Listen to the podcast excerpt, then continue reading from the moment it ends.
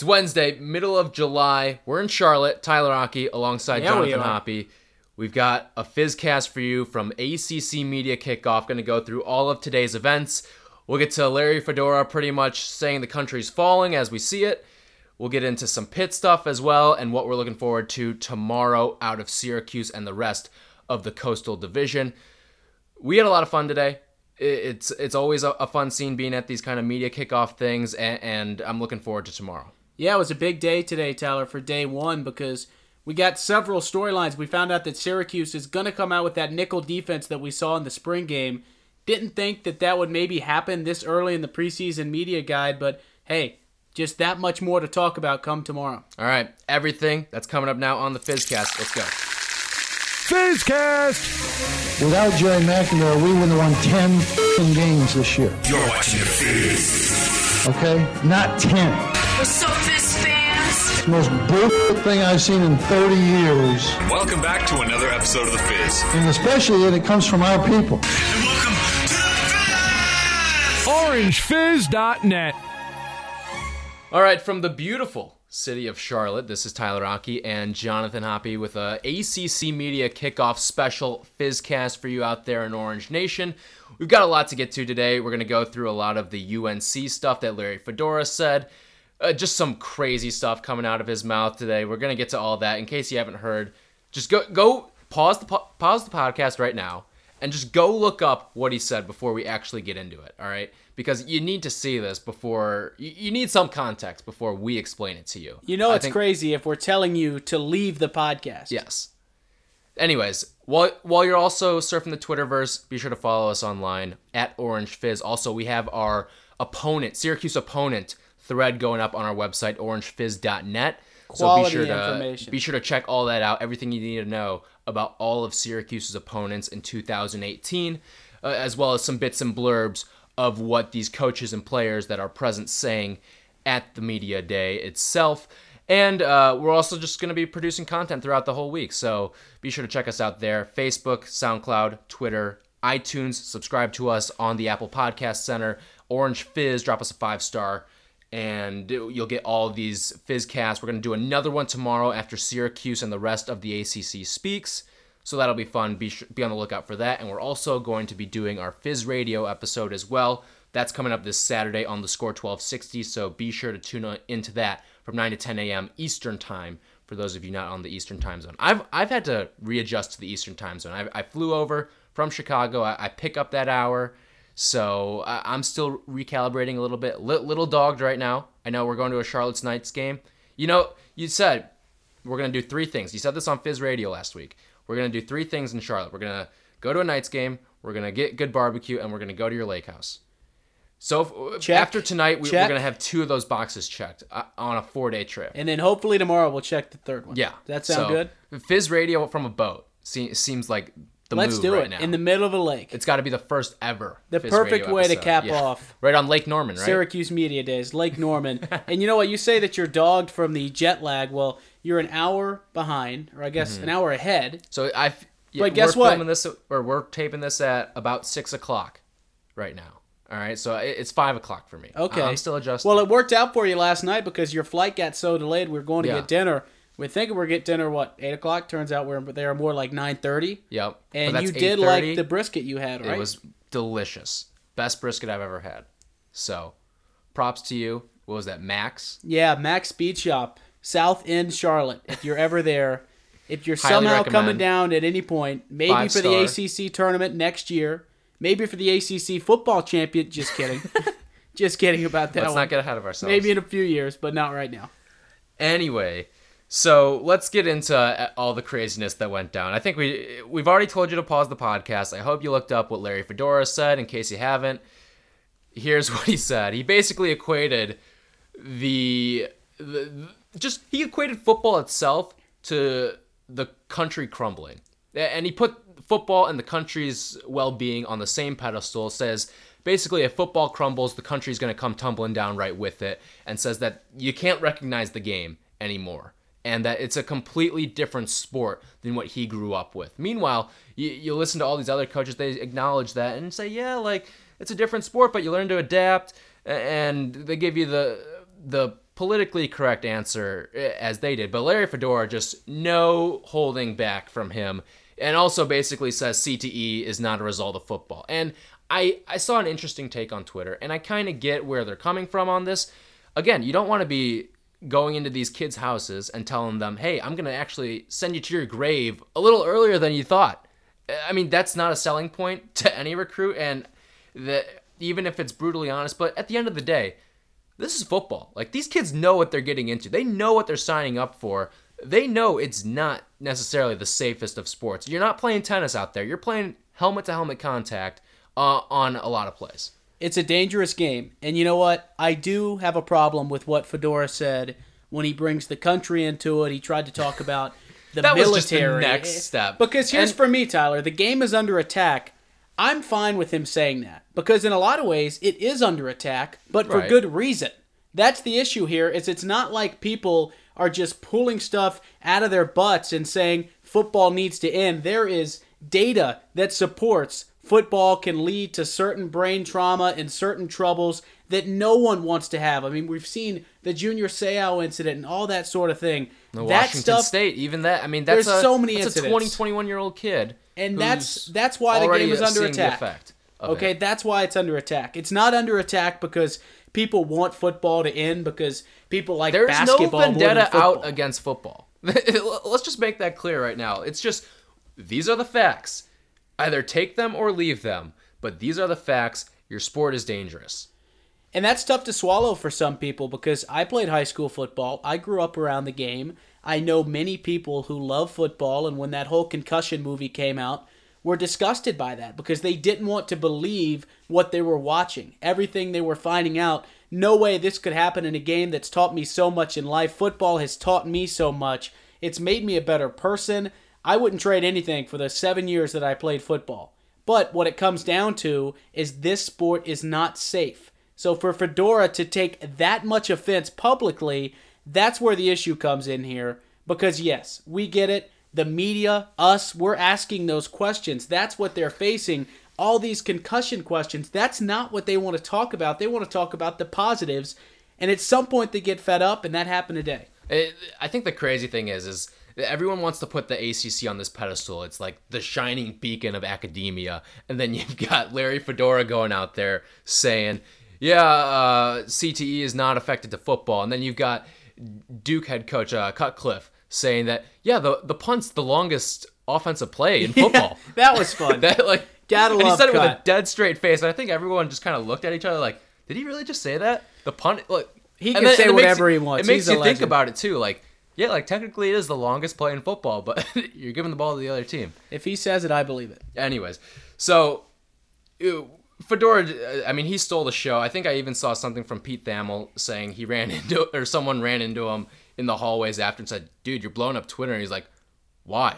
Like he, doesn't even understand that. Like he, he has caused. I mean, without a, ruckus doubt, on the, the, story of day one is Absolutely, Larry yeah. Fedora. Because a lot of times in those things, we were talking about it, it gets so stale. It's just PR. He, he was first too, I believe. He was first. He went out in the breakout rooms. He didn't say it in front of Right, all of us. yeah. We weren't in there, but the local reporters that cover UNC and really want to get all that info were in there. And boy, did it break out in a hurry. that was one of the more bizarre things you'll hear. I think probably will be the beaming highlight of what this entire week was. I think so. And again, I get it. I understand where he's coming from with the attack on football.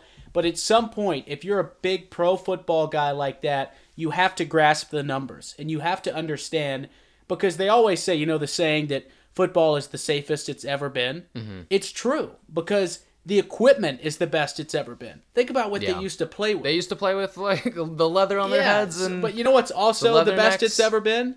The research. Everything they're putting into this to find out that football is so dangerous. So you can have the best equipment, the best helmets, but at the end of the day, there is proof in the pudding that bad things are happening to people who play football. and, and we say we've got the best research, we've got the best equipment, but we also have the best athletes at this point as well. And I think that needs to be taken into consideration because that's always changing. These guys are bigger, faster, stronger. I mean, you look linebackers 30 years ago are way different than linebackers are today.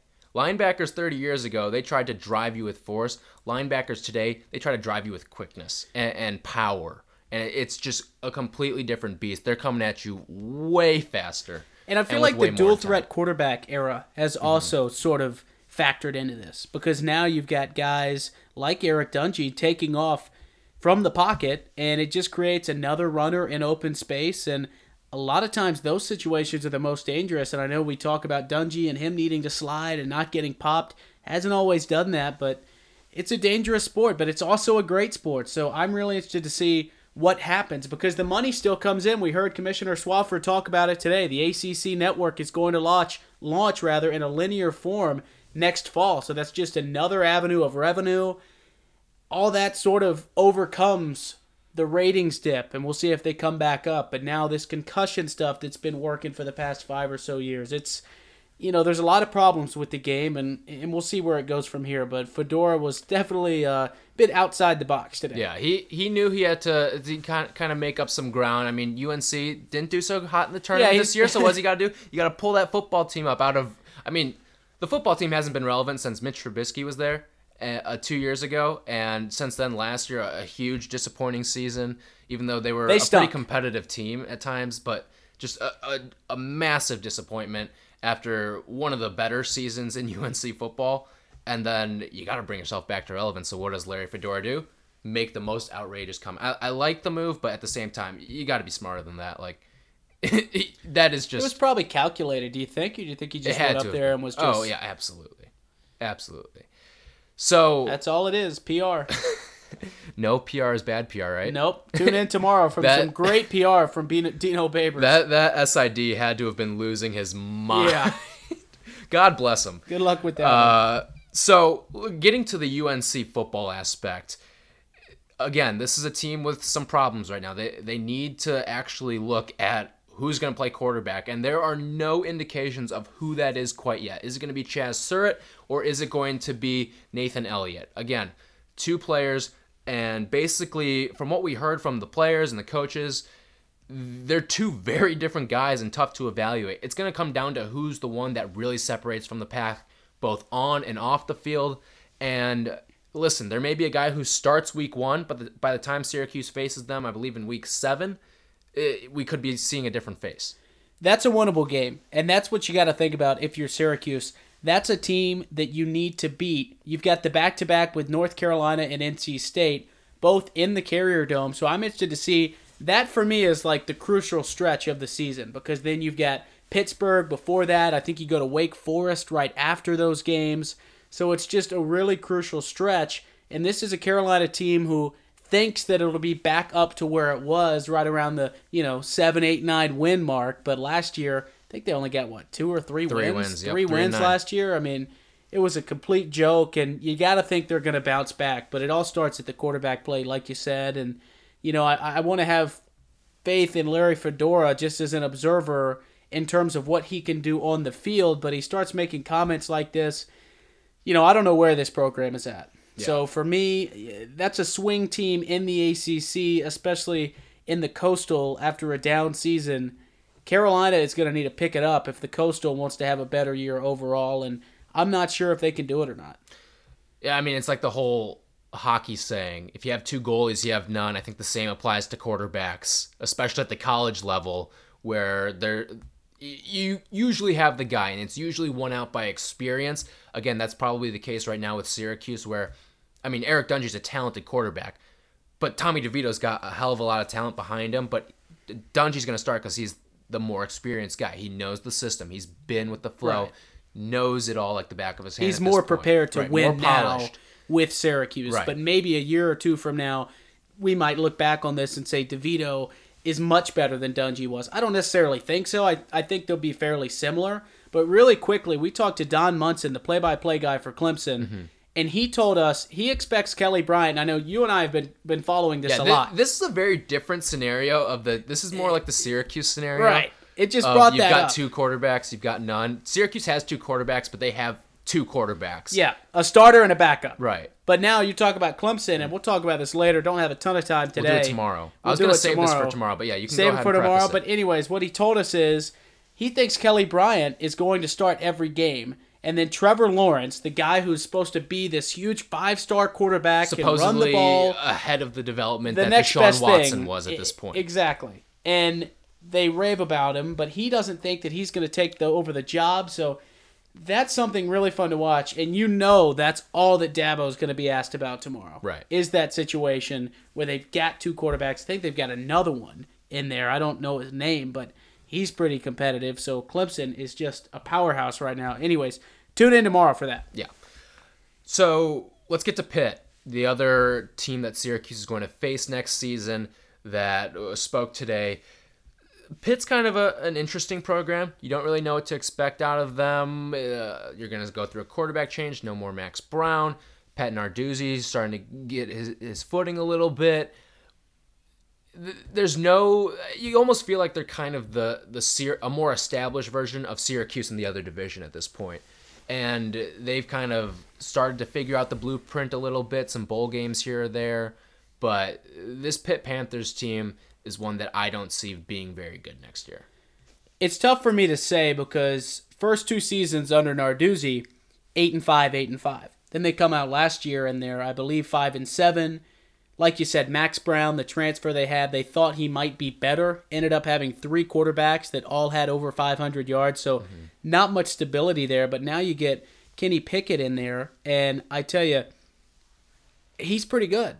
Yeah. And he's somebody that they found against that Miami team when they beat the number two Miami Hurricanes, and they were like, this guy's good. This is our guy for the future. He's just a sophomore. Missed out on being redshirted. Could have gotten redshirted Right. with the new rules this mm-hmm. year, which I'm sure Narduzzi would have liked. But it's all about quarterback too. play. He said, "Were we planning on redshirting Pickett? Yes.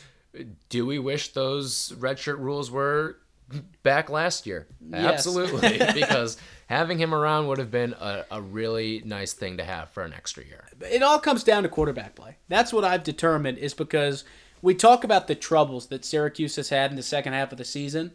Well, that's mostly because Eric Dungey hasn't been there. Right. That's all what it boils down to. And Pitt wasn't great last year because they didn't have a quarterback. Now they've got a quarterback who they think is pretty good. They've got Qadree Ollison back there.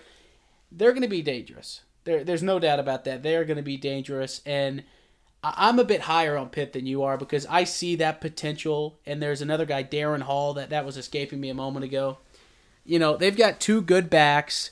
They've got a decent offensive line, and they've got Narduzzi, who I like. I think he's a good coach. Anyone that can come in, you know, back to back eight and fives. Last year they were inexperienced. Now they've got more experience, more senior leadership.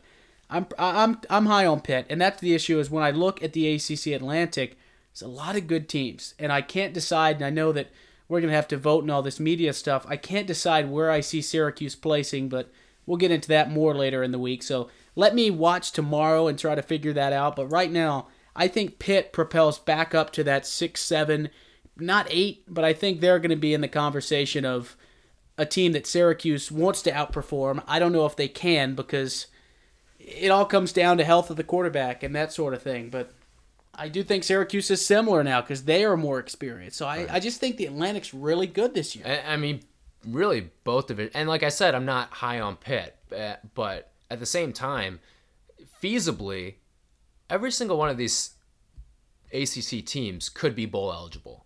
Like it, there is not a single team I think in the conference except maybe UNC where if they w- weren't bowl eligible, I'd be like, wow, I'm surprised. But that even them, you know, it's UNC. It- It's Larry Fedora who's had success there. Right. And he's got a program as bad as they were last year.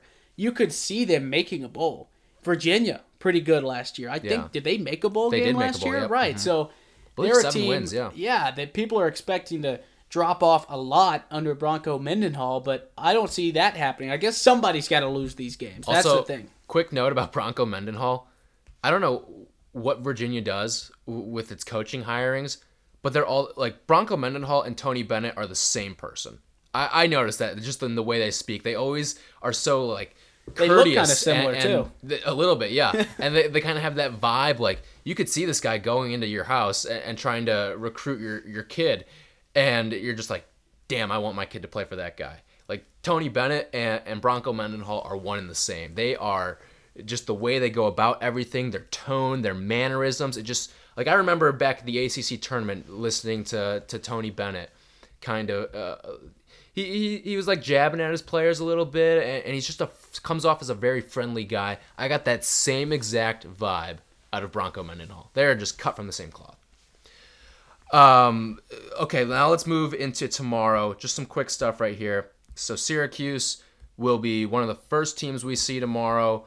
I don't know exactly what you're looking for or what you're planning on, on talking to Babers and, and Chris Slayton and Eric Dungey. So just what's your little preview of what you think, what you want to know from these guys? Well, I've got an article posted on orangefizz.net, five burning questions. And I think it all starts with that nickel defense. You know, what is the purpose behind that? And Babers has said that it's because of the loss of linebackers. So I'm interested to hear, you know, he's going to face a lot of questions about that. What's his mindset in terms of that nickel defense? I know NC State runs it, a couple other teams in the ACC. So it's different from that traditional 4 3 Tampa 2. I think that now has taken over the storyline of this day is that nickel defense and Antwan Cordy, Andre Cisco, who slotted in to start Yep. at free safety as just a freshman. So that's something that I'm really going to watch for. And then you know me, I'm an offensive line guy, but I, I've got to see How many? I'm going to set the over under right now at four and a half Koda Martin questions from Jonathan Hoppy. I might have to go over that, you know, maybe under because some of them will be broader where I'm sure Koda will get marked up, but brought up, but I just think that Koda Martin is the missing piece to this O line. I mean, he's a legitimate tackle. Now you've got two of them. You've got your center in there at Airon Servais. You know, you've got Evan uh, Adams at right guard, and then you've got Aaron Roberts competing, who missed all of last year with Sam Heckel, who took his place. So there is healthy comp- competition. Cody Conway. Cody Conway has been good at left tackle. He's going to stay there. These these pieces are interchangeable too. I feel mm-hmm. like for once there is depth on this line, and the first unit is strong.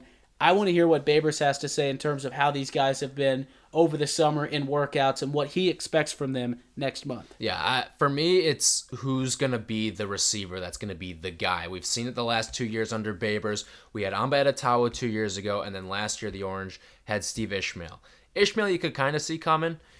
Etta-Tawo, not really, but when you look at it all and you, you break it down, it's kind of a big question mark this year. Who is going to be that guy? Because no one on this roster really has an established past at the receiver position for this Orange team. So that that's my burning question. And I also want to ask him about these basketball guys. Like we're looking at like three, four guys that want to play basketball. So I, I know he said a long time ago eh, we're trying to build basketball on turf, and these kids are just taking it way too literally at this point. So I'll ask him about that little little uh, a, a warm up one to see what he thinks of Tristan Jackson and, and I believe it's Trill Williams and um, Taj Harris. That's the last one. So he recruits basketball players and football players for Syracuse, so they should really double his salary, in my opinion.